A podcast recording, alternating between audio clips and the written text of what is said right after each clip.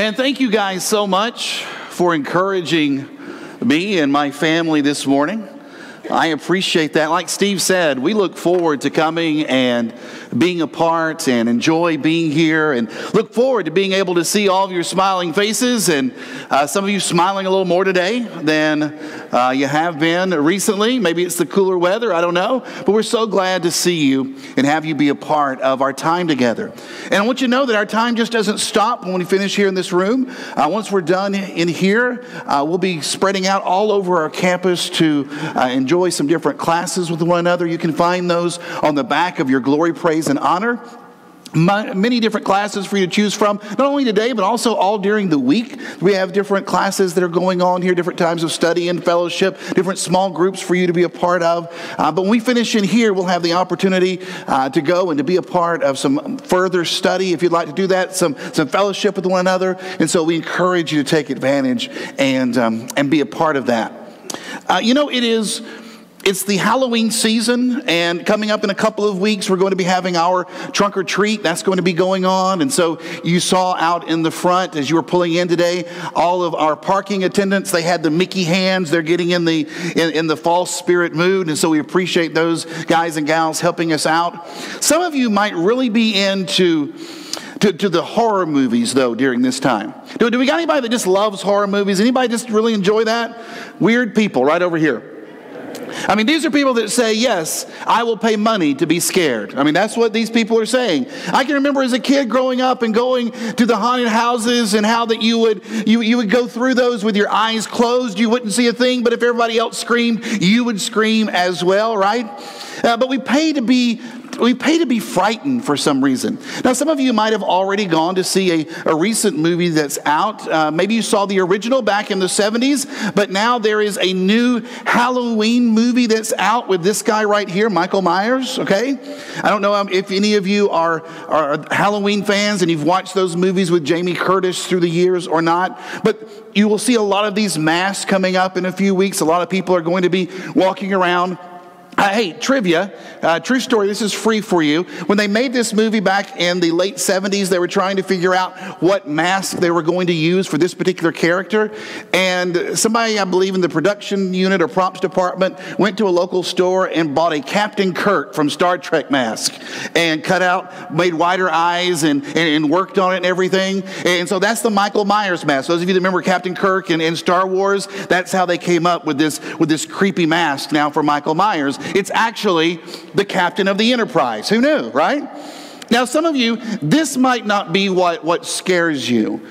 Maybe it's this. Maybe this scares you during this time, right? How many people are scared by clowns? We got any clown people here? I tried to find a happy clown. I tried to find a happy clown so that you wouldn't be uh, too frightened. Don't want anybody getting up during the service today and, and having to leave. So quickly, we'll go past that. How about this? Anybody frightened by, by spiders? Have you ever checked under your pew? I mean, these pews have been here a long time, and I know some of you right now, you're like, can we just get chairs? You're going to go to the elders. We want chairs in the auditorium, no more pews. We don't want any more of those. Maybe spiders don't scare you. Maybe some of you are scared by this, though.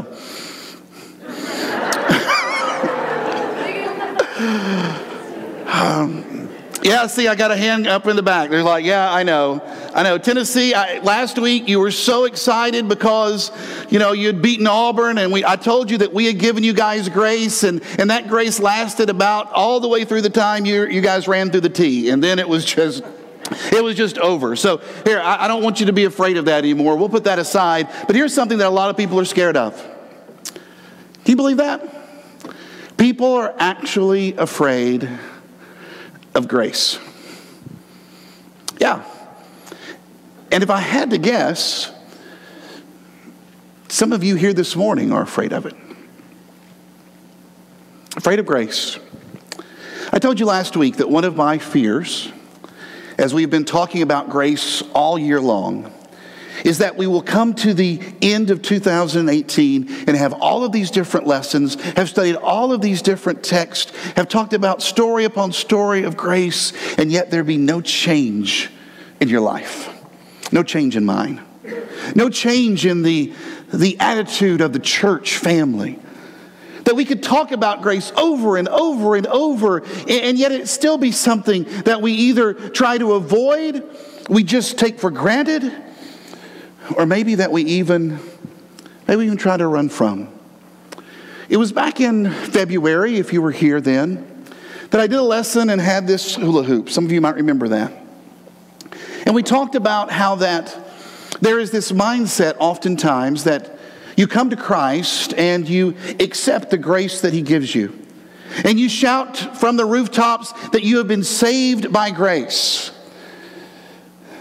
But then you live as if, in order to maintain that grace, well, it's all up to you. That it's given to you, kind of like this hula hoop. And you have your salvation, and the goal is to keep this hula hoop up and to keep it spinning and to keep everything going just right in order that you might continue to experience the grace of God. And guess what? There are some people who are really good at keeping this hula hoop going. I mean, some of you are really good hula hoopers. And you can do God's grace, and you can do obedience, and you can sacrifice, and you are generous, and you are focused on Scripture, and you're an individual that, that gets up and goes to bed each night with the thought of Christ and the power of the Holy Spirit there in your life, and you are great hula hoopers. And then there's others that just can't seem to keep it up. Like me. You ever tried this? Hang on, I think somebody tried to get in the way of my obedience to God. Has that ever happened to you? That you get everything going just fine and somebody comes up, there, there's something that takes place in your life. Maybe it's, maybe it's the actions of a family member. Maybe it's just something that happens within our society and you get so upset and you get so angry and all of a sudden the obedience that you had been living, the way that you've been putting God first, you put that aside because you just get so upset and you say, well, you know what? If it hadn't have been for the way that my mom treated me, then I probably would be faithful to God today. If it hadn't been for the divorce, I know I would have been closer to the Lord. If it hadn't been for the way those church people acted, because you had the hula hoop going and then somebody stepped in, and what happened? Maybe you've picked it up. Maybe you've picked it up and, and tried again. Maybe you are a maybe you are one of those individuals that you've picked this up multiple times. And you're sitting in here this morning and you're like, you know what? I have dropped my hula hoop I don't know how many times and I have picked it up and kept trying. Fail, right? So I guess I can't be saved. I guess I can't have God's grace. I can't have it because I can't keep the hula hoop going. See, grace is able to save us, we say, but it's not able to sustain us. Is that kind of how you feel? See, last week we talked about our cynicism. And we talked about being at the intersection of grace and me and how we needed to come to grips with the fact that Jesus actually came to save me, that I can be saved by grace. And there are many of us who are here today that we still struggle with that idea that, you know what, that God's grace, it can, it can get through even the, the worst of my sins. And we asked last week do we truly believe in the grace of God? Well, today we've got to have another conversation. And that conversation stems from all of our hula hooping.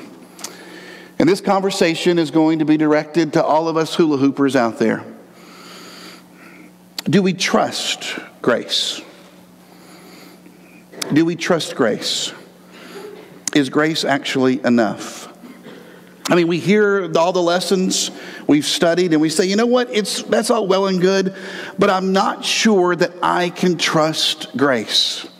Because after all, you've seen me try to hula hoop and I'm not that good.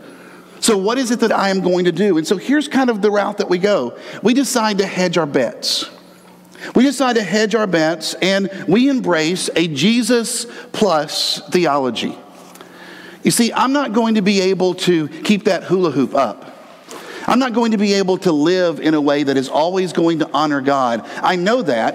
And so here's what I do I decide to go with a Jesus plus theology that says Jesus plus my prayer life is going to keep me right with God. That Jesus plus my giving is going to keep me right. That Jesus plus my worship is going to make sure that everything is, is good. Now, the problem with all of that, as you can see, is that none of these things really fit very well, right? But, but we try. We really do. Because we think that this somehow is going to help us because we know we can't keep the hula hoop going. We know we can't live righteously. We get that. We sin. And so here's what we do we'll just find something else that will help save us. And so it's going to be our attempts at, at righteous service. It's going to be our attempts at, at, at, doing things the way that God wants them to be done. And we're going to do our best at it. And we know they don't fit good, but Jesus plus all these things are going to work out. And you say, you know what? The preacher looks pretty ridiculous up here right now. Not nearly as ridiculous as you and I look to God when we stand clothed in Christ and yet hold on to our acts of righteousness and say, Lord, you will save me because I have Jesus plus. Do you have a Jesus plus theology? Is that who you are? Paul addressed this idea in a letter to a group of Jesus followers. And I want you to open up your Bibles to Galatians chapter 5. Galatians chapter 5, we're going to spend the remainder of our time there. And I want us to walk through a number of verses here today. And I want you to listen closely to what the Apostle Paul has to say as he talks about this idea of can we actually trust that God's grace is enough for us? Galatians chapter 5 and verse 1, he said, It is for freedom that Christ has set us free. Stand firm then and do not let yourselves be burdened again by a yoke of slavery. You see, these individuals had heard the message of Christ at the intersection of grace and me. They had come face to face with the truth that Jesus came to save sinners. But now Paul is astonished.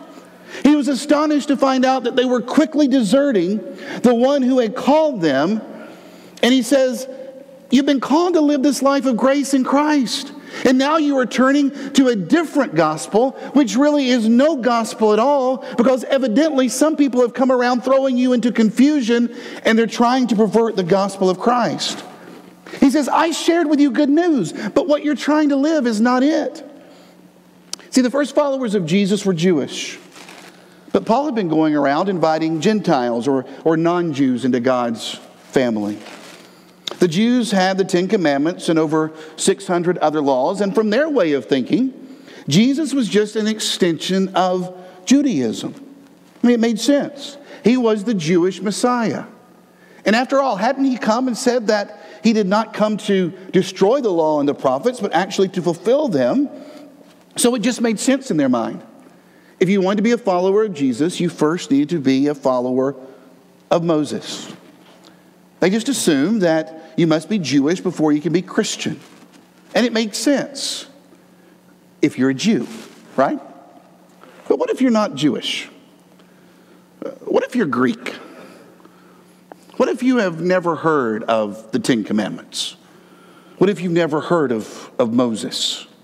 What, what if you were a Gentile living in these, this area of Galatia and you had heard about the message of Jesus Christ and you had walked away from idols worship and you'd walked away from all of this fault, all these false gods that have been in your society. You have embraced jesus as savior and now you're being told something totally different. You see there were these individuals that had come along that said look you've got to slow your roll because first you've got to memorize some things, and then there's these rules that you're going to have to follow, and you've got to clean up some things. And then after you do all that, plus have a surgery, then you can be a church person. That sounds great if you're Jewish.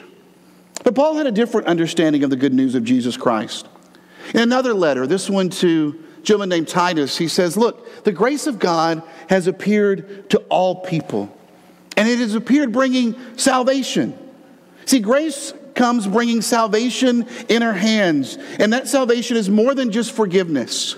Forgiveness is actually a means to the end that God is trying to achieve. Because in the meaning of Hebrew, or in Hebrew, the meaning of salvation is to be broad and to become spacious and to be enlarged. It carries the sense of deliverance from an existence that's cramped and compressed and confined. That's what salvation is supposed to be. See, God forgives you so that you can share in His holy life. And God forgives me so that I don't have to live a life that is compressed and confined and, and cramped. Now, do you understand why Jesus, when he began his ministry, would, would read the words of the prophet Isaiah and say, The Spirit of the Lord is on me? For he has anointed me to bring good news to the poor. He has sent me to proclaim that captives will be released, the blind will see, and that the oppressed will be set free. Salvation is freedom. And Paul pleads with the Christians living throughout Galatia not to throw that freedom away. He says, Look, you've been given freedom. Don't go back and now try to put on something that is not going to save you. Look at verse 2. Paul says, Listen, I'm going to tell you this. If you're counting on circumcision to make you right with God, then Christ will be of no benefit to you.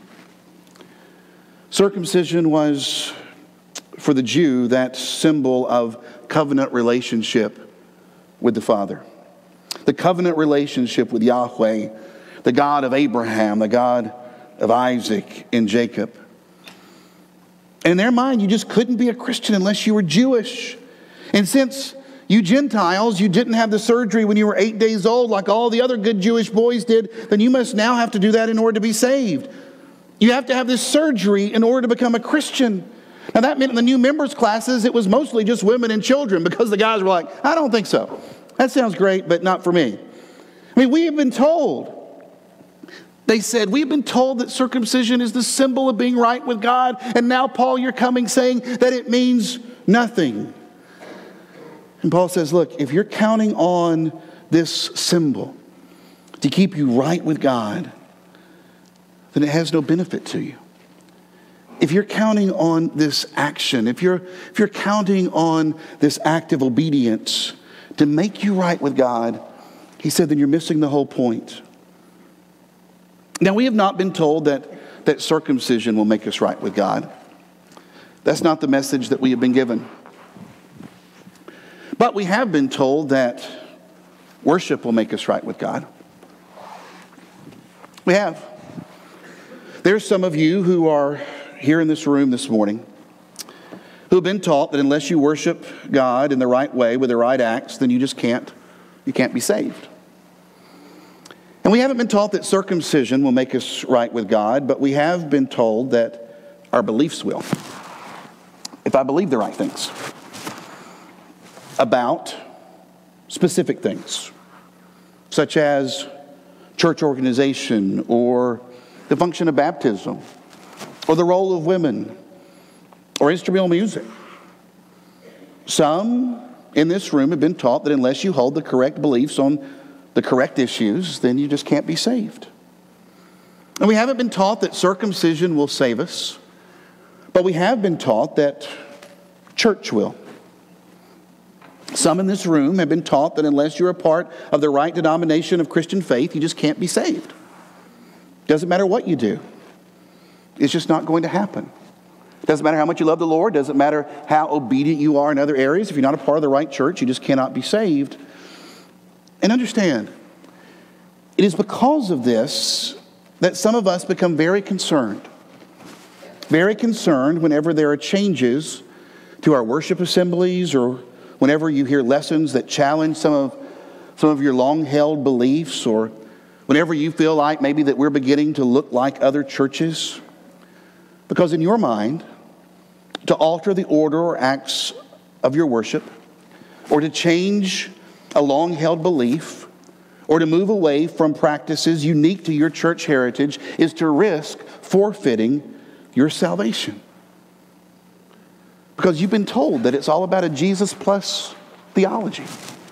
You've got Jesus, but in order to hedge your bets, you've also got some other things that you have put on and held to.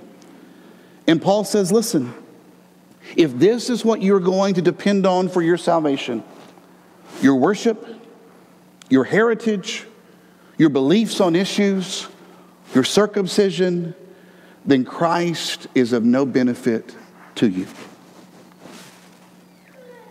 Christ is of no benefit to me if I depend on something else for my salvation. That's what Paul says. He says the sacrifice of Jesus was so great, and the grace and mercy that was poured out was so thorough that if now you're going to try to depend on something else in order to help you feel as if you are right with God, he says you need to understand it's of no benefit to you. But if this is the way that you're going to live, then you better go ahead and just follow every regulation in the whole law of Moses, he says. Go ahead and do it all because you're going to have to get everything right. And it was a few months ago that I made what was a very bold statement, I guess. I said that everybody's going to die wrong about something. And I don't know if you've thought a lot about that since then.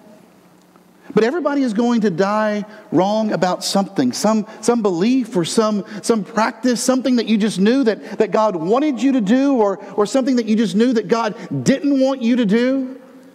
And you've got these different beliefs and you've got these different patterns of religious thought that have been handed down to you, maybe from parent or grandparent or from certain preacher or from certain school. And yet we're all going to die wrong about something. And it doesn't matter how many things we try to cover ourselves with, we can't cover ourselves enough. Paul says, Look, if you're going to let yourself be circumcised, he said, you just might as well go and follow the whole law. Forget about Jesus because you're not depending on him at all. So, a couple of questions naturally come to mind. If worshiping doesn't save me, then why worship? And if tithing doesn't save me, then why give? Right? And if my morality doesn't save me, then watch out because here I come.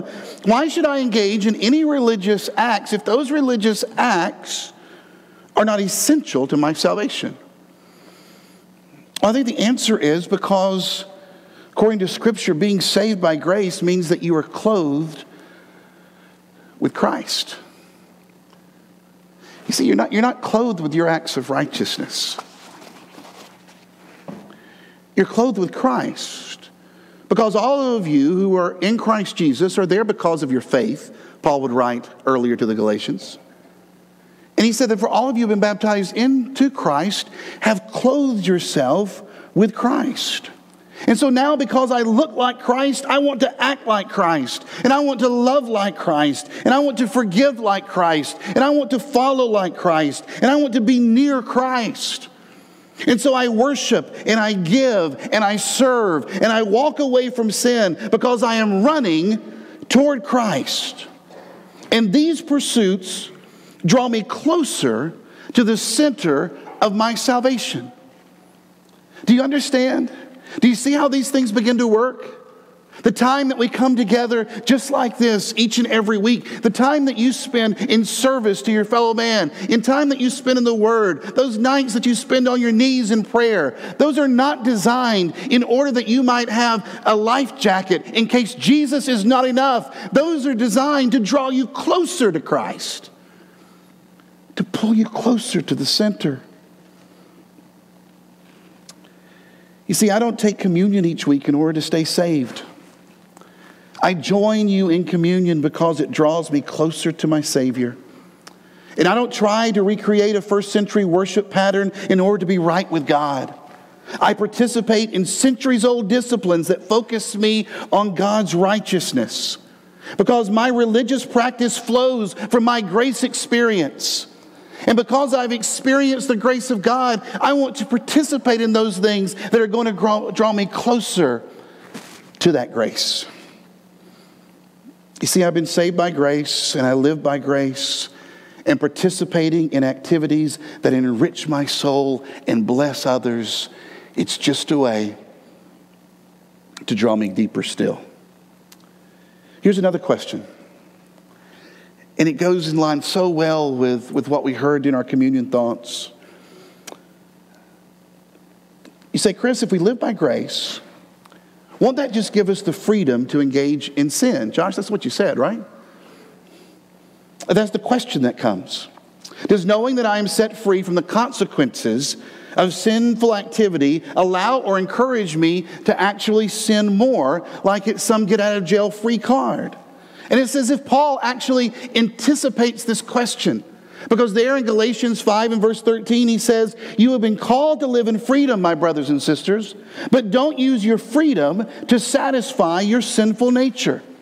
Instead, use your freedom to serve one another in love. Can grace be abused? Absolutely.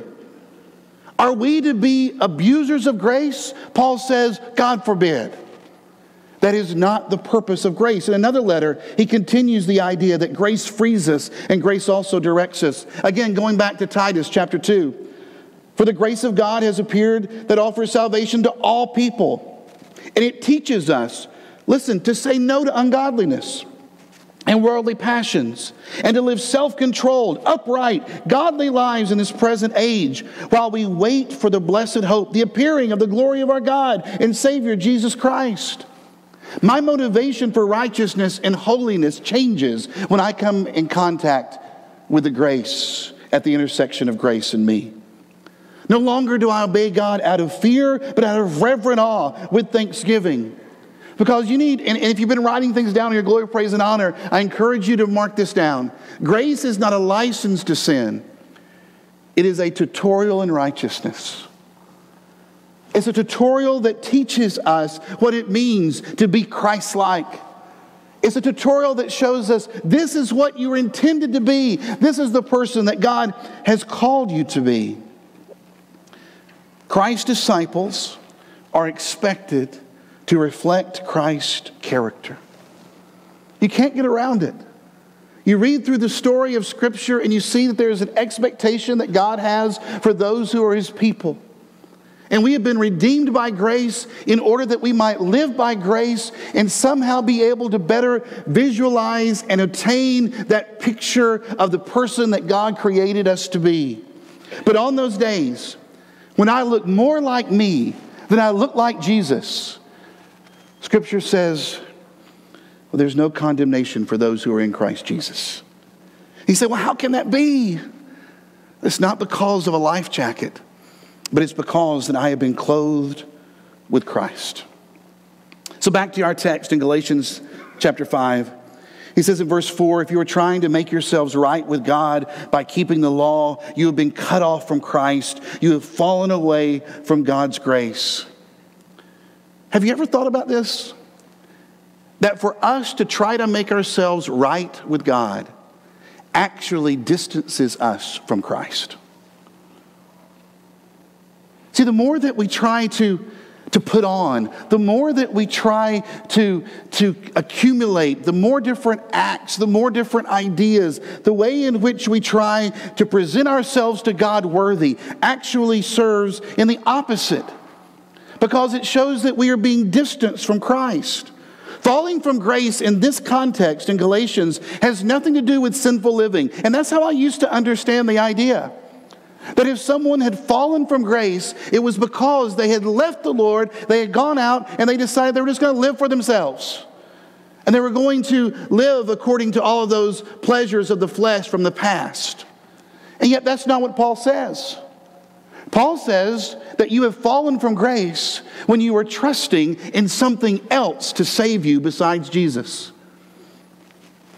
When you have a Jesus plus theology. And here's my fear that church buildings are filled with self righteous Christians who, confident in their own righteousness, have no clue that they've fallen from grace and anticipate that their Jesus plus theology is pleasing to God. Paul said, We who live by the Spirit eagerly wait to receive by faith the righteousness God has promised to us. Folks, righteousness comes from God, not from ourselves.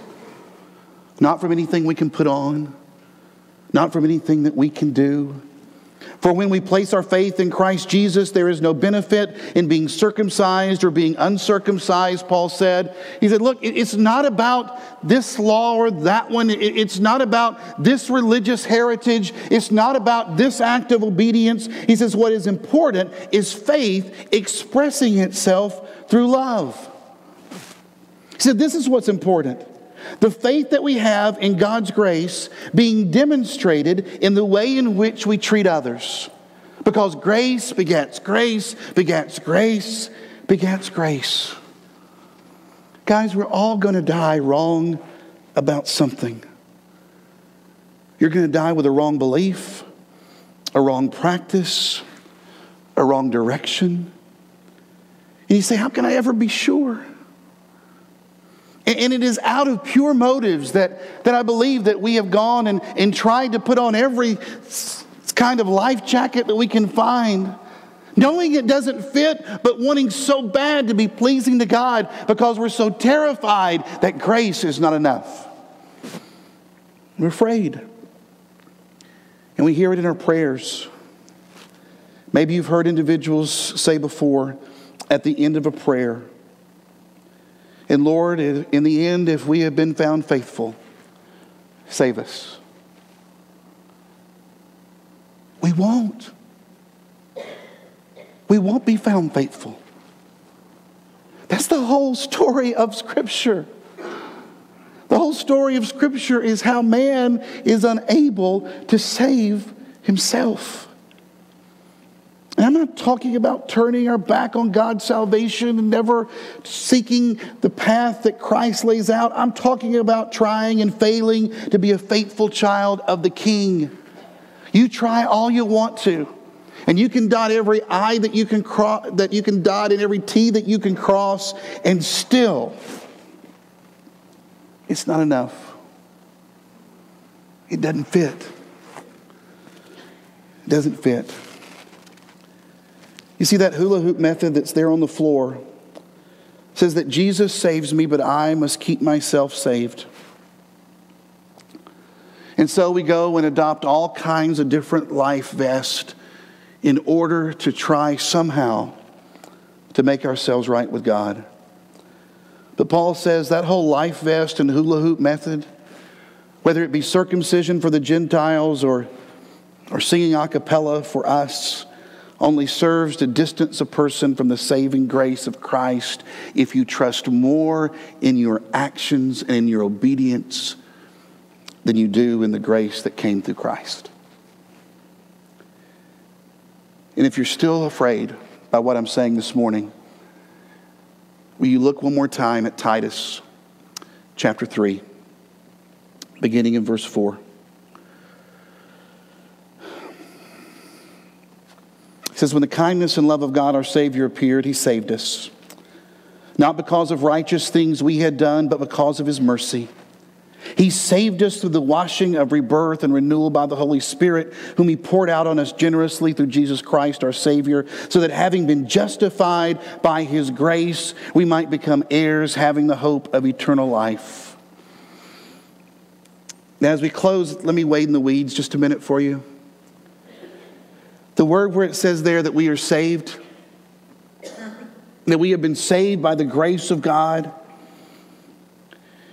In the original form in which it was written, in that Greek language, it's written in something called an aorist indicative active tense.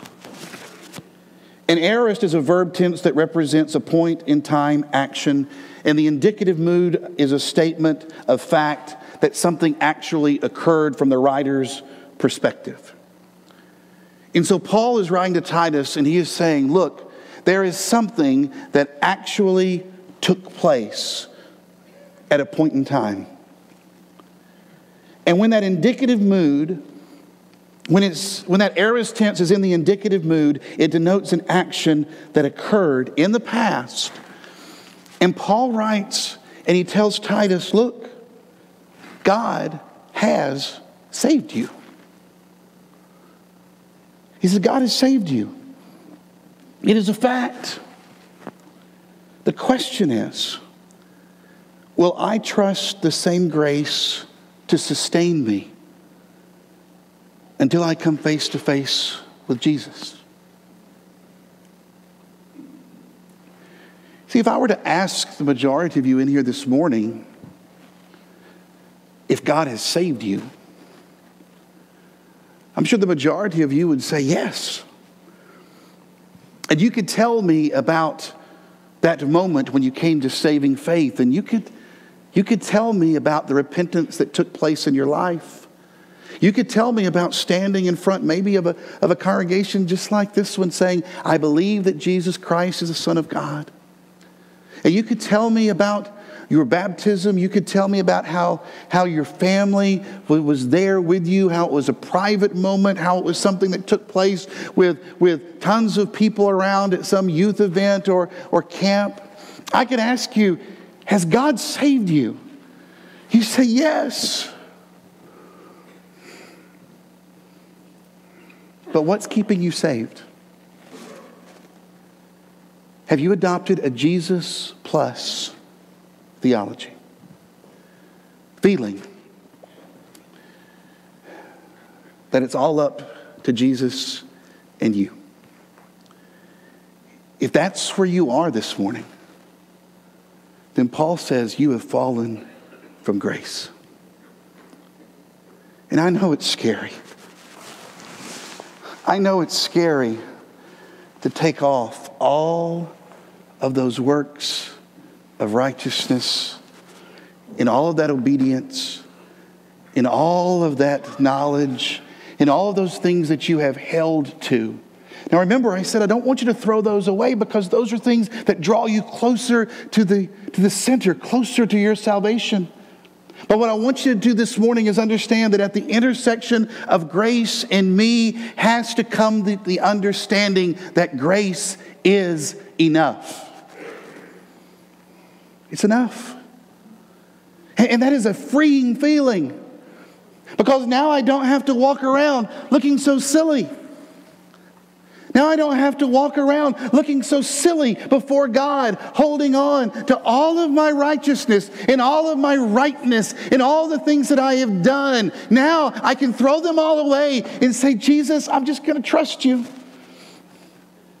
That your sacrifice on the cross is great enough to cover all of my sins, and that your sacrifice on the cross is able to sustain me to the day that I am face to face with grace itself. And then I live in grace, and I share that grace.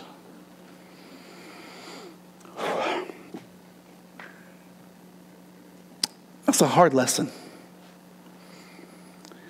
It's a hard lesson to teach. It's a hard lesson to hear, and it's even a harder lesson to live. If you'd like to talk more about this subject, I'd love to have conversation with you. I'd love to, to talk with you today. I'd love to talk with you tonight. I'd love to talk with you sometime during the week. I'm going to be out in the, in the back. I'll be in our lobby. And, and just come out and see me.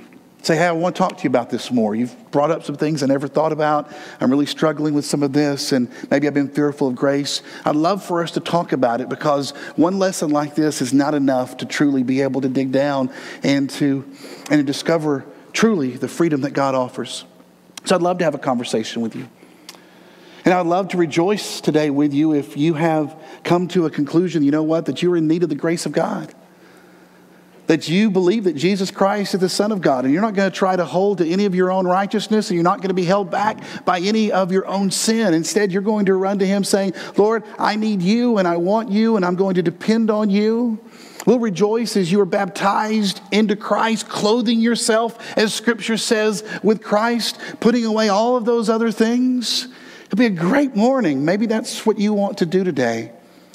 Or maybe what you need to do is just as we sing, to stand and as the loudest you can, thank God for the grace that has saved you. Why don't we do that together? Let's stand and sing.